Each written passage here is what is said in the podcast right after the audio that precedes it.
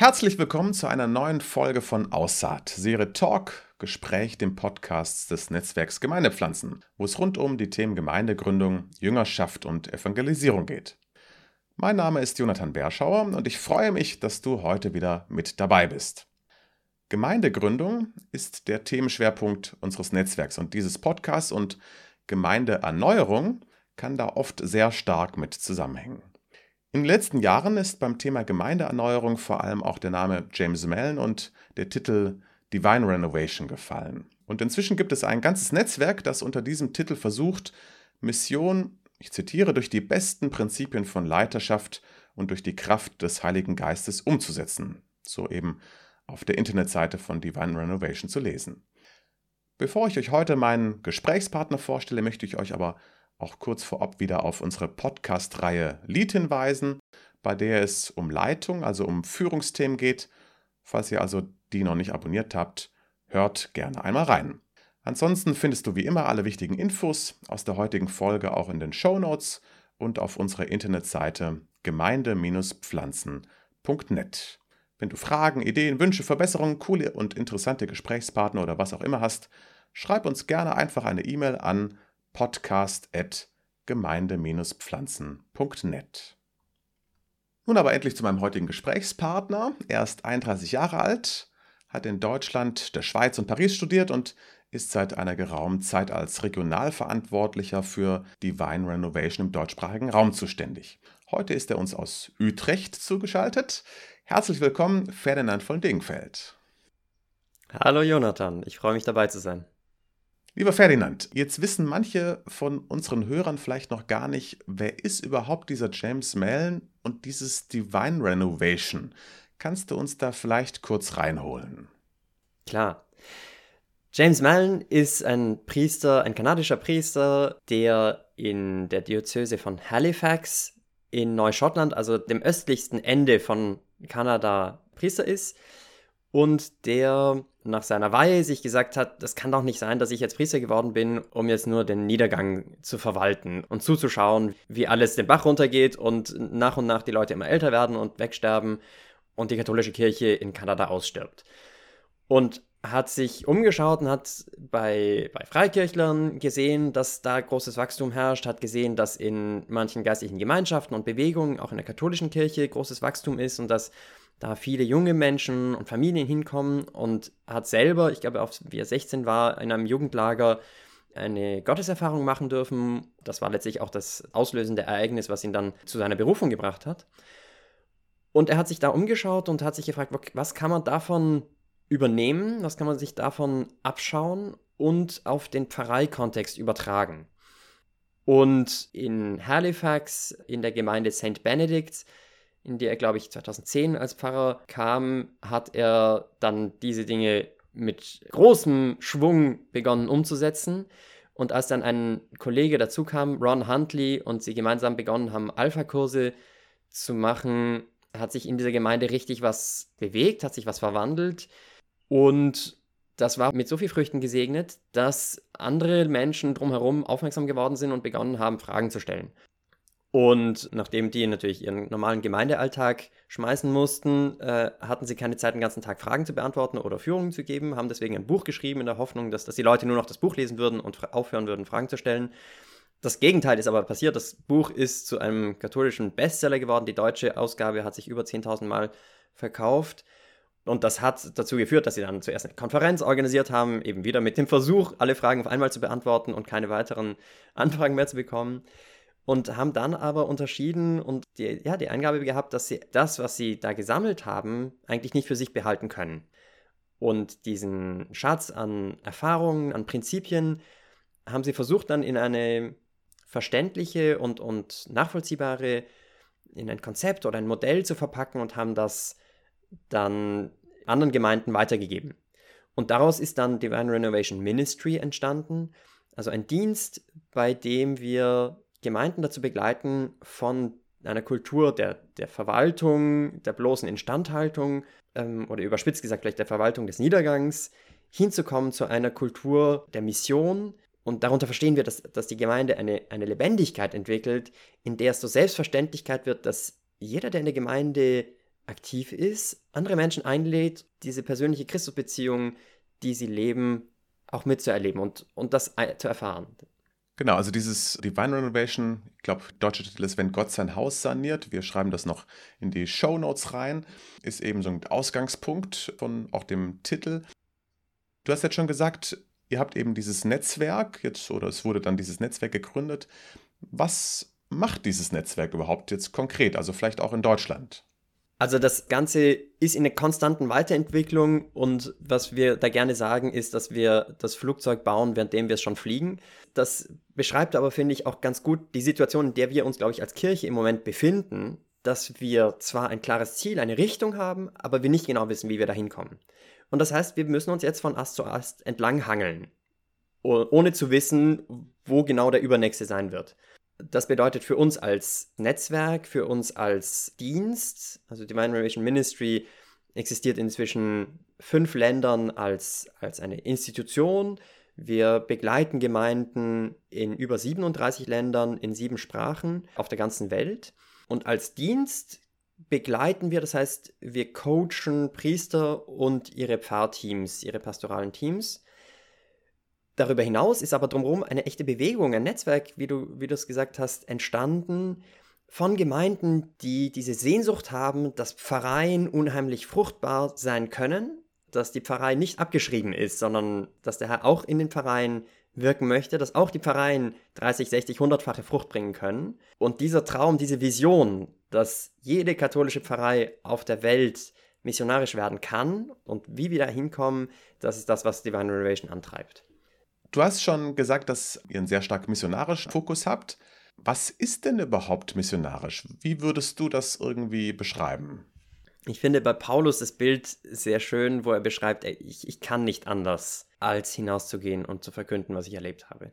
Und nicht jeder von uns erlebt dieses krasse Paulus-Bekehrungserlebnis mit Erblinden und vom Pferd geschmissen zu werden und Gott, der zu einem spricht in einer hörbaren Stimme. Aber dennoch ich glaube, wenn wir als Christen unseren Glauben ernst nehmen, nicht nur als Moral oder als eine Sammlung von Werten, sondern wenn unser Christentum darin besteht, dass ich mich als Mensch, als Person entscheide, der Person Jesus Christus zu folgen und mit Jesus eine Beziehung aufzubauen und auf seinen Ruf, der an jeden Getauften ergeht, ihm nachzufolgen, ich meine, dann ist es wie mit sehr guten Freunden. Wenn ich zwei sehr gute Freunde habe, die sich noch nicht kennen, dann komme ich früher oder später dazu, dass ich mir sage, boah, die beiden Menschen sind mir super wertvoll, ich möchte die miteinander bekannt machen.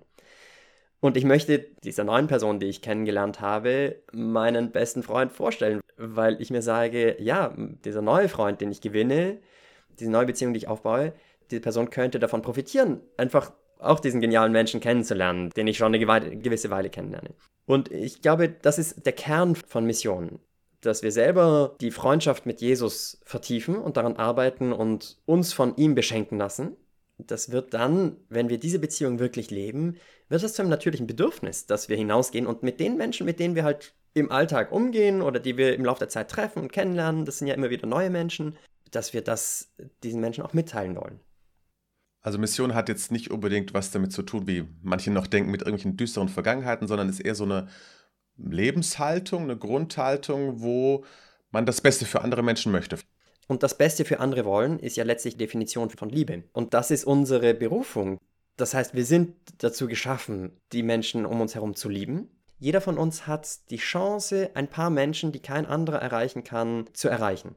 Okay, Herr, wen, wen schickst du mir heute? Wo soll ich heute meine Zeit investieren, die mir zur Verfügung steht? Du hast schon gesagt, Mission hat irgendwie was mit uns als Christen zu tun. Ist das ein Grundbaustein von unserem Christsein? Würdest du das so sagen? Absolut. Als Getaufte haben wir, und das hat das Zweite Vatikanische Konzil sehr schön herausgestellt, haben wir eine doppelte Berufung. Und zwar die Kirche als Ganzes, aber jeder Getaufte als Einzelner auch. Die Berufung zur Heiligkeit und zur Mission. Diese doppelte Berufung darf keine ausschließliche werden. Also wenn wir nur noch die Heiligkeit anstreben, und die Mission dabei außer Acht lassen, dann besteht das Risiko, dass wir alles, was, was fremd ist oder alles, was uns von unserer Heiligkeit abhalten könnte oder was nicht heilig ist, dass das dann als Gefahr betrachtet wird für unsere Heiligkeit. Und auf der anderen Seite, wenn wir uns nur noch auf die Mission konzentrieren und dabei die Beziehung zu Gott außer Acht lassen, dann versuchen wir es erstens aus eigener Kraft zu machen und dann geht es äh, sicher in die Hose. Beziehungsweise dann ist unser Antrieb vor allem empathisch mit den Menschen zu sein, aber wir führen sie nirgendwo hin. Und deswegen ist es so wichtig, aber gleichzeitig so anspruchsvoll, beides gleichzeitig anzustreben, in unserer Beziehung mit Gott zu wachsen und gleichzeitig einfach die Nähe zu den Menschen zu suchen und ihnen zu zeigen, dass wir darüber hinaus eine wesentlich größere Berufung haben. Du hast jetzt in deinem eigenen Leben ja auch schon viele Etappen hinter dir. Ich habe schon gesagt, du hast schon in Deutschland studiert, in Frankreich studiert, in der Schweiz auch schon und jetzt eben gerade bist du noch aus Utrecht zugeschaltet. Wenn du jetzt auf diese verschiedenen Etappen zurückschaust, was gab es da auch im Hinblick auf Mission für dich bestimmte Erkenntnisse, die dich so nachhaltig geprägt haben? Hast du da vielleicht ein paar Beispiele?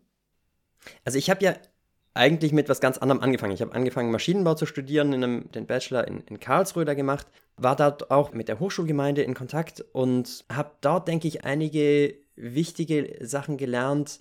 Unter anderem, dass ich neige zu Aktionismus muss ich hier äh, ganz klar zugeben.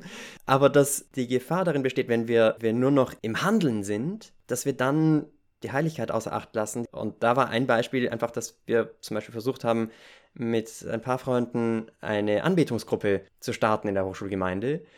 Und ich hatte von anderen gehört, von anderen Gebetskreisen, die ganz schnell gewachsen sind und, und so weiter und dachte mir, ach, das, das wird sicher ganz, äh, ganz gut äh, funktionieren und dann kommen immer mehr Leute und dann, dann verselbstständigt sich das. Und über fast vier Jahre waren wir immer eine Gruppe von drei bis fünf Leuten und haben einmal in der Woche einfach eine, eine Anbetungsstunde gehalten. Und das war eine echte Geduldsprobe und, und Demutsprobe, aber einfach, glaube ich, auch ein Zeichen vom Herrn, dass er wollte, dass wir zuerst in die Tiefe gehen, dass wir zuerst einfach diese Geduld lernen. Eine andere Sache war, dass in einer Diskussion über Abtreibung, kann ich mich erinnern, hat sich eine Person mir gegenüber plötzlich total zurückhaltend und fast erschrocken benommen. Und ich habe mir, hab mir gedacht, oh Mist, ich plapper da vor mich hin, als wären alle einverstanden. Und ich habe aber keine Ahnung, was die Menschen, die mir gegenüberstehen, vielleicht schon alles durchmachen mussten. Und das hat in mir wachgerufen, dass wir sehr vorsichtig sein müssen, wie wir Dinge formulieren. Das heißt nicht, dass wir die Wahrheit verschleiern müssen, aber ich glaube, in der Art und Weise, wie wir etwas rüberbringen, können wir auch Menschen sehr verletzen. Und das waren einfach sehr lehrreiche Momente. Also wo du gemerkt hast, nicht alle sind auf demselben Stand, sondern manche brauchen vielleicht auch einen längeren Anweg oder haben halt einfach noch nicht diese Voraussetzungen, die wir vielleicht noch als in unserer katholischen Bubble befindlichen schon haben. Ja, und ich glaube, diese Bubble, äh, die du da ansprichst, ist ist sehr gefährlich, weil in dem Moment, wo wir von in der Bubble und außerhalb der Bubble sprechen, grenzen wir uns ab und es besteht das Risiko, dass wir vergleichen, beziehungsweise dass sich das auf unser Verhalten mit anderen abfärbt. Ja, also zum Beispiel ein Punkt, den wir versuchen bei Divine Narration den Priestern und den Gemeinden mitzugeben, ist, dass die Sprache, die zum Beispiel auch in Predigten verwendet wird, von Fernstehenden entweder als ausschließend interpretiert werden kann oder als sehr willkommen heißend. Und in dem Moment kommt jemand, der jetzt keine enge Bindung zur Kirche hat oder der Jesus noch nicht als eben diesen Freund erfahren durfte, wird sich sagen, okay, wenn die mich hier nicht wollen, dann komme ich halt nicht wieder. Du warst nach Karlsruhe, glaube ich, wenn ich mich noch recht erinnere, in der Schweiz, in Fribourg. Da hast du ja nochmal was komplett anderes studiert als Maschinenbau. Gab es da was in Bezug auf Mission auch nochmal prägende Momente? Äh, genau, da, da habe ich ein Jahr Philosophie und Theologie studiert in einem Institut namens Philanthropos. Das war zentriert um die Frage, was ist die menschliche Person, also die christliche Anthropologie. Also was ist der Mensch und wofür ist er geschaffen?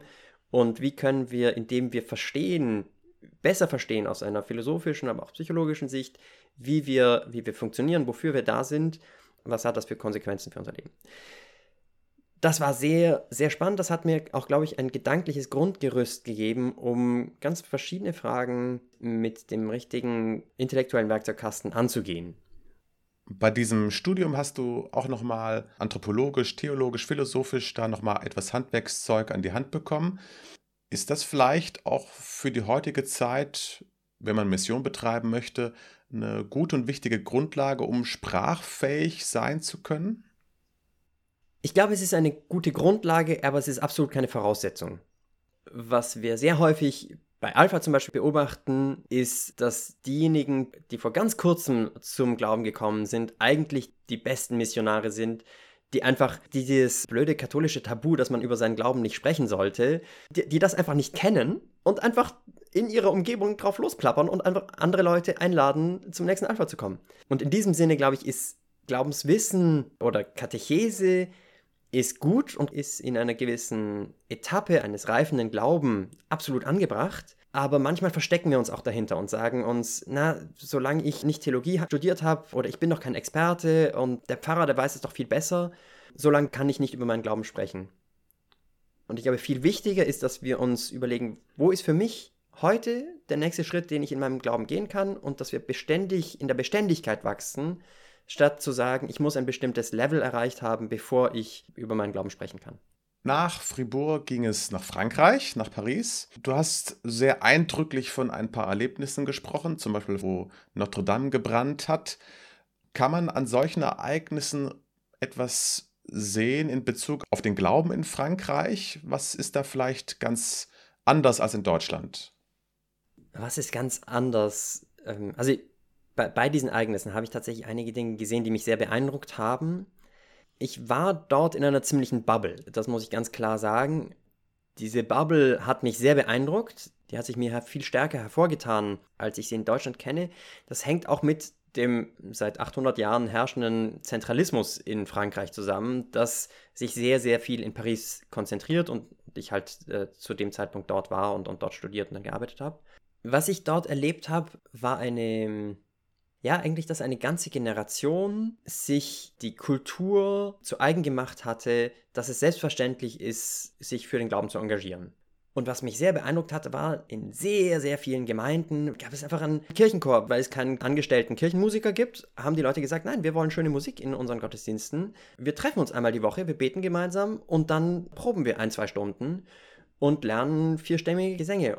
Oder wir schreiben selber Musik. Da ist eine ganze Generation unterwegs, die begonnen hat, Musik zu schreiben.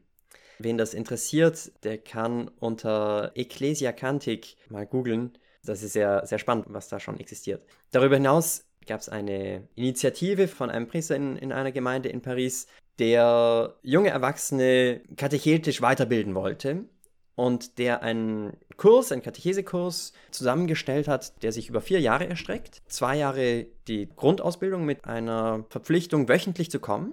Also durchaus anspruchsvoll, einen Abend in der Woche hinzugeben und dabei zu bleiben. Und bei diesem Laienkatechistenkurs sind in, in der Gemeinde, in der das Ganze gestartet hat, sind jeden Dienstagabend zwischen 600 und 800 junge Menschen. Und das Ganze hat sich ein bisschen wie Night Fever in Deutschland ziemlich schnell verbreitet und wird in über 40 Gemeinden in Frankreich veranstaltet und unterrichtet in diesem Sinne. Also bei Weitem sind das nicht überall 600 bis 800 Leute, aber das hat einfach einer ganzen Generation von jungen Menschen eingeprägt, dass es selbstverständlich ist, dass man sich fragt, was ist denn mein Platz in der Kirche? Was für Konsequenzen hat mein Glauben für meinen Alltag, auch für mein Engagement? Aber dass es, dass wir als Christen darüber hinaus, über den Altruismus hinaus, einen Auftrag haben, unseren Nächsten als den Nächsten zu lieben und unseren Glauben weiterzugeben. Und auch der Auftrag da ist, unseren Glauben weiter kennenzulernen und ihn zu vertiefen. An dieser Bewegung, Even genannt, mache ich jetzt mal fest, dass sich eine ganze Reihe an Initiativen in Frankreich entwickelt hatte. Eine andere Sache, die ich dort kennengelernt habe, war der Missionskongress, den sie seit sieben Jahren machen. Der größte war 2019, kurz vor der Pandemie, in neun verschiedenen Städten. waren insgesamt 17.000 Teilnehmer und über die Hälfte der französischen Bischofskonferenz dabei. Und die beschäftigen sich nicht mehr mit der Frage, sollen wir denn überhaupt über unseren Glauben sprechen? Sollen wir auf Mission gehen? Sondern bei denen ist ganz klar die Frage im Vordergrund, okay, wie geht das? Wie kann ich in meinem Kontext das jetzt machen? Und das war sehr, sehr beeindruckend. Da war ich in, in Straßburg dabei und da einfach zu sehen, wie auch viele ältere Personen, die ich sonst in dieser Bubble vorher nicht viel gesehen hatte, viele ältere Personen einfach gekommen sind, in diese Workshops sich hingesetzt haben, Menschen aus, aus kleinen Gemeinden, aus Dörfern, die sich fragen, okay, unsere Kirche wird immer leerer, ich bin 70, was kann ich machen, damit meine Nachbarn, meine Enkel wieder zum Glauben kommen? Dass sich so viele Katholiken dort mit dieser Frage beschäftigen, wie kann ich meinen Glauben weitergeben, das hat mich sehr beeindruckt. Also einfach eine große Selbstverständlichkeit bezüglich Engagement, was du dort kennengelernt hast. Und eben nicht nur, sag mal, gesellschaftliches Engagement, sondern auch wie kann Mission eigentlich stattfinden? Das höre ich raus, das ist scheinbar, glaube ich, auch ein wirklich ein großer Unterschied zu Deutschland, wo wir uns oft noch eher fragen, ob wir noch Mission machen sollen. Und da scheint man schon einen Schritt weiter zu sein und sich eher zu fragen, mit wie vielleicht sogar 17.000 Leuten, äh, wie man Missionen machen könnte. Das war sehr beeindruckend und gleichzeitig sehen wir aber auch in Deutschland, glaube ich, Aufbrüche, die für mich zumindest sehr, sehr hoffnungsspendend sind. Zum Beispiel beeindruckt mich sehr, was, was letztes Jahr zu Pfingsten, glaube ich, zum ersten Mal geschehen ist, dass sich viele geistliche Gemeinschaften zusammengetan haben, um an Pfingsten für die Jugend ein Pfingsterlebnis zu schaffen und Menschen in eine Beziehung mit Gott einzuladen und sie entdecken zu lassen, dass das, was sie vielleicht in ihrer normalen Gemeinde dass das nicht das Einzige ist, was es beim Glauben zu entdecken gibt, sondern dass sie nicht alleine sind und dass es eine unheimliche Lebendigkeit und eine Tiefe entwickeln kann. Das wurde von Loreto angestoßen und wurde dann von vielen anderen aufgegriffen. Ihr in Paderborn habt das ja auch gemacht. Das fand ich sehr beeindruckend. Du hattest ja schon zu Recht angesprochen, dass wir in Deutschland auch schon gar nicht mehr so Entwicklungsland sind bezüglich Mission. ähm, ich erinnere mich noch ja, an die Divine Renovation Konferenz in Fulda 2019. Mhm. Das war, glaube ich, auch für dich so der Auslöser, ein bisschen Richtung Divine Renovation und Alpha zu gehen. Habe ich das richtig in Erinnerung? Das hat zumindest die Saat gelegt, weil ich, äh, da hatte ich gerade meinen ersten Job in, in Frankreich begonnen und ich dachte mir, boah, das das klingt richtig cool. Das werden wir brauchen in Deutschland. Wenn wir nicht wollen, dass die Gemeinden einfach nach und nach aussterben, im wahrsten Sinne des Wortes, dann müssen wir erstens radikal was umstellen. Und bei Divine Generation habe ich einfach Leute gesehen, die mir glaubhaft zeigen konnten, dass es anders gehen könnte. Und zwar nicht nur, dass ein Event in der Gemeinde anders sein könnte. In vielen Gemeinden sehen wir ja, dass einzelne Gebetskreise oder dass auch Alpha organisiert wird oder dass ein Night Fever gibt. Das sind aber alles sehr schöne und oft sehr fruchtreiche Initiativen in einer Gemeinde, aber die oft nur eine Untergruppe, eine Bubble innerhalb der Gemeinde bilden. Und wenn wir wollen, dass die ganze Gemeinde aber eine Erneuerung erlebt, dann müssen wir aber auch die ganze Gemeinde ansprechen. Und dann müssen wir wahrnehmen, dass die Menschen, zu denen eine Pfarrei gesandt ist, nicht nur die Menschen sind, die regelmäßig kommen und nicht nur die Menschen sind, die getauft sind oder gar katholisch getauft sind, sondern dass das alle Menschen sind, die im Umkreis leben, alle Menschen, die eine Beziehung zu einem Gemeindemitglied haben. Das sind die Menschen, zu denen jede Gemeinde gesandt ist, zu denen jeder Getaufter gesandt ist. Und das ist aber eine enorme Umstellung, weil wir ja häufig noch von einer starken Konsumentenkultur geprägt sind wo es darum geht, dass ich bei den kirchlichen Hauptamtlichen geistliche Dienstleistungen mir abhole und bestelle und dann erwarte ich, dass wenn ein Kind getauft wird, dass der Pfarrer mir dann eine Einzelinszenierung baut um meine persönlichen Wünsche. Wir entwickeln ja leider häufig so Anspruchshaltungen, dass mir der Blumenschmuck nicht passt oder der Musikgeschmack ist nicht genug so und so, nicht lebendig genug oder zu schnell, zu langsam und wir müssen uns neu bewusst werden, dass es eben nicht um diese Kleinheiten von Blumen rechts oder links vom Altar geht oder rot oder grün, sondern dass es um die Frage geht, ja, was ist denn unsere Identität als Kirche? Wohin sind wir gesandt? Was ist unser Auftrag? Und da ist ganz zentral der Missionsauftrag im Matthäus 28, 19, geht hinaus und macht alle Völker zu meinen Jüngern. Und wenn ihr sie zu Jüngern gemacht hat, dann tauft sie und lehrt sie alles zu befolgen. Wir machen das häufig in der Reihenfolge falsch. Wir beginnen die Leute zu taufen und sie zu lehren und, und vergessen darüber die Jüngerschaft, beziehungsweise haben völlig verlernt, was es denn bedeutet, überhaupt Jünger zu sein oder wie wir Jünger ganz bewusst formen können. Und ja, ich glaube, wenn wir uns diese Identität neu bewusst machen, dann ist das automatisch, dann hilft das uns zu fokussieren. Wir hatten im Vorfeld ja ein bisschen darüber gesprochen, dass es so schwierig ist, in einem Umfeld, in dem ständig irgendwo ein Feuer brennt, in dem wir ständig eher reaktiv unterwegs sind, dass es sehr, sehr schwierig ist, das zu priorisieren, was wirklich wichtig ist und was mir nicht nur hilft, die nächste Woche zu überleben, im Gemeindekontext, sondern was vielleicht für die Gemeinde in zehn Jahren wichtig sein wird. Und das ist ein ganz anderer Zeithorizont. Würdest du sagen, dass dieser vielleicht auch Kulturveränderungsprozess oder die Identitätsfindung, dass das vor allem die Herausforderungen sind, die wir aktuell in Deutschland erst meistern müssen? Ich glaube, in Deutschland haben wir über die Zerwürfnisse intern in der Kirche hinaus eine ganze Reihe an Schwierigkeiten, die es durchaus zu einer einzigartigen Herausforderung machen glaube, erstens, der Widersacher freut sich, glaube ich, an den Kleinheiten, über die wir uns gerade die Köpfe zerbrechen, weil in dem Moment, wo wir uns gegenseitig an die Gurgel fallen, können wir nämlich nicht das tun, wo uns der Herr eigentlich hinschickt. Und das ist, glaube ich, auch wenn wir jetzt die ganze Menschheitsgeschichte anschauen, jedes Mal, wenn sich Völker untereinander bekriegt haben, wie die Römer die halbe bekannte Welt erobern konnten, war, weil die einzelnen Völkerschaften untereinander sich so in die Haare gekriegt haben und sich nicht einigen konnten. Und daher ist ja da immer wieder sehr, sehr eindeutig. Seid eins, wie der Vater und ich eins sind. Das heißt nicht, dass wir in allem einverstanden sein müssen, aber ich glaube, in den, in den ganz wesentlichen Dingen, dazu zähle ich nämlich Heiligkeit und Mission, also Christus nachzufolgen und über das, was wir erleben, Zeugnis zu geben. Darüber müssen wir, müssen wir zu einer Einigkeit finden. Und äh, ich glaube, wir haben vielleicht in Deutschland da auch ein, ein sonderbares Demokratieverständnis, nämlich dass wir erst zu einem Konsens gelangen müssen, bevor wir beginnen können, irgendwas zu tun und umzusetzen. So funktioniert aber der Heilige Geist nicht. Und ich glaube, da müssen wir auch den Begriff Synodalität ganz neu verstehen. Synodalität bedeutet jetzt nicht, dass wir zuerst eine Volksbefragung machen und dann der Mehrheit nachgeben, sondern es bedeutet ja, dass wir uns gemeinsam hinstellen und auf den Heiligen Geist hören und zugeben, dass wir selber keine Ahnung haben. Und dass wir die Hilfe Gottes durch den Heiligen Geist, der über der ganze Kirchengeschichte, aber auch heute ganz konkret handelt, in unserem Leben handelt, dass diese Weisheit uns weiterhelfen wird. Du hast schon viele Herausforderungen benannt, die wir aktuell gerade versuchen in Deutschland und auch auf der ganzen Welt abzuarbeiten, auch im Hinblick auf unsere missionarische Identität wiederzugewinnen. Wenn du jetzt auf deine bisherige Arbeit bei Divine Renovation schaust, was begeistert dich da vor allem?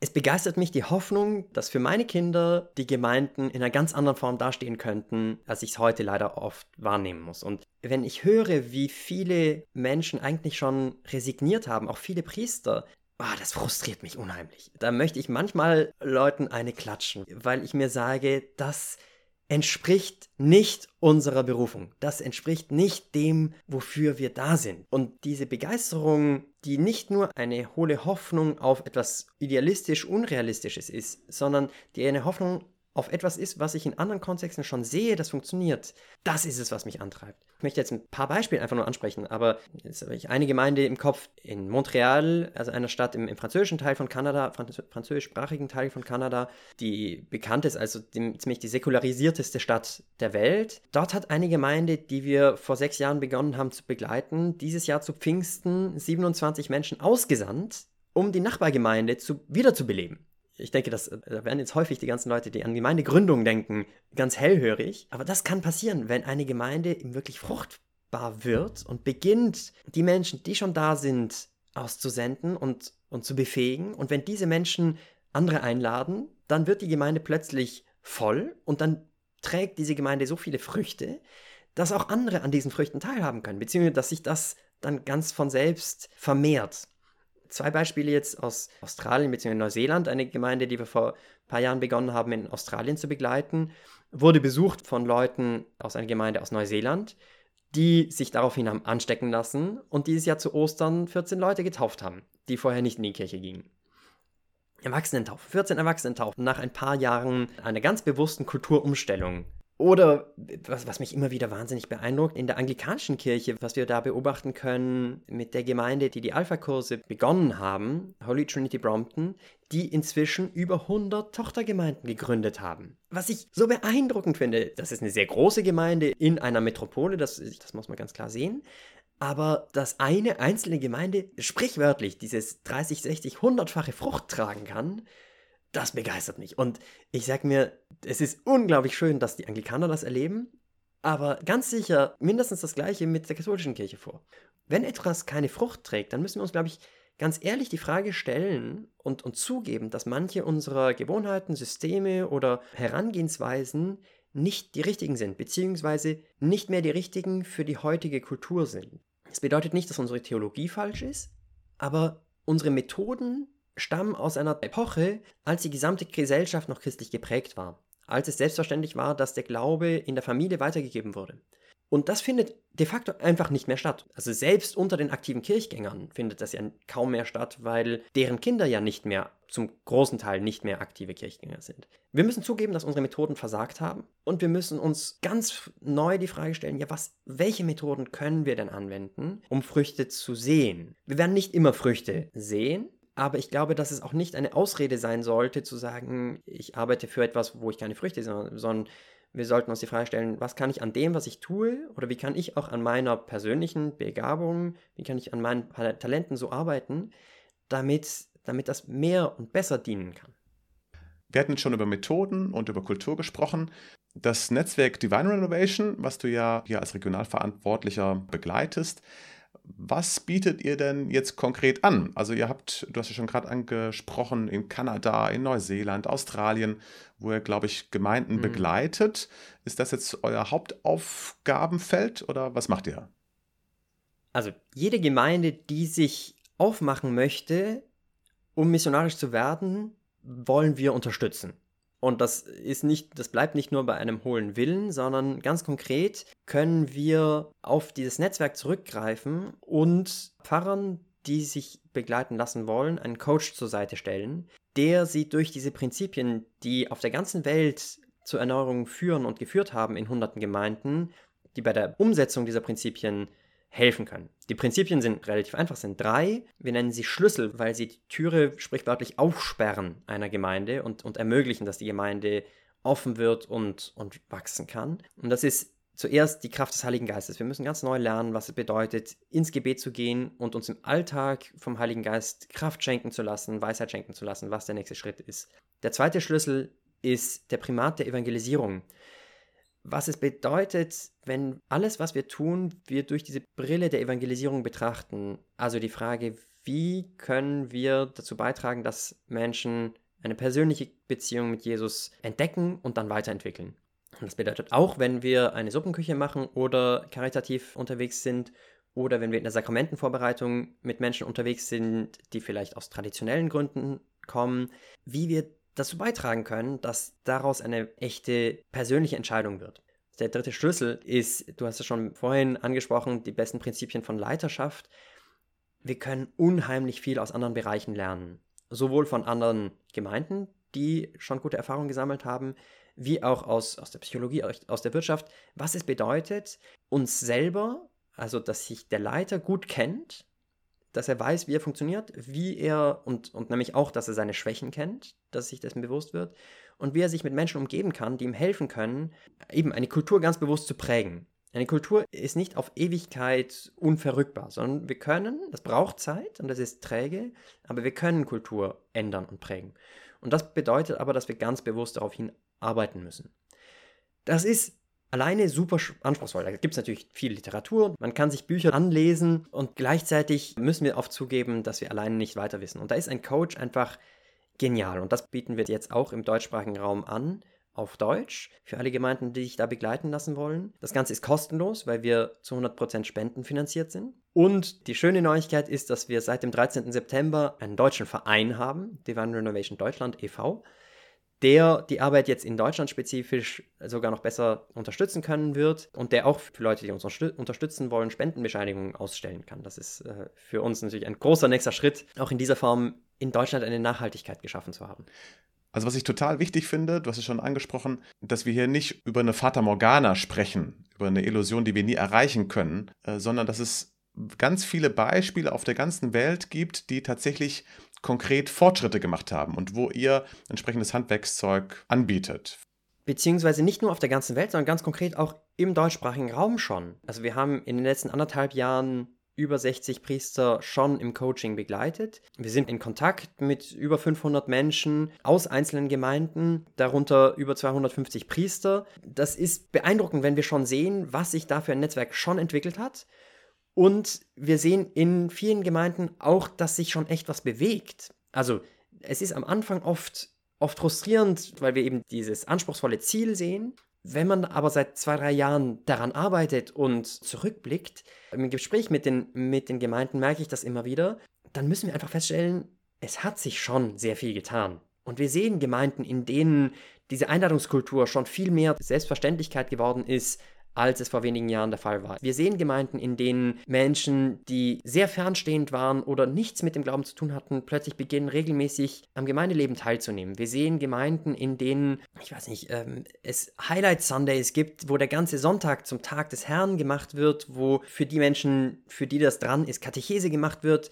wo für, für verschiedene Altersgruppen jeweils unterschiedliche Progr unterschiedliches Programm angeboten wird, wo Gemeinschaft wirklich gelebt wird.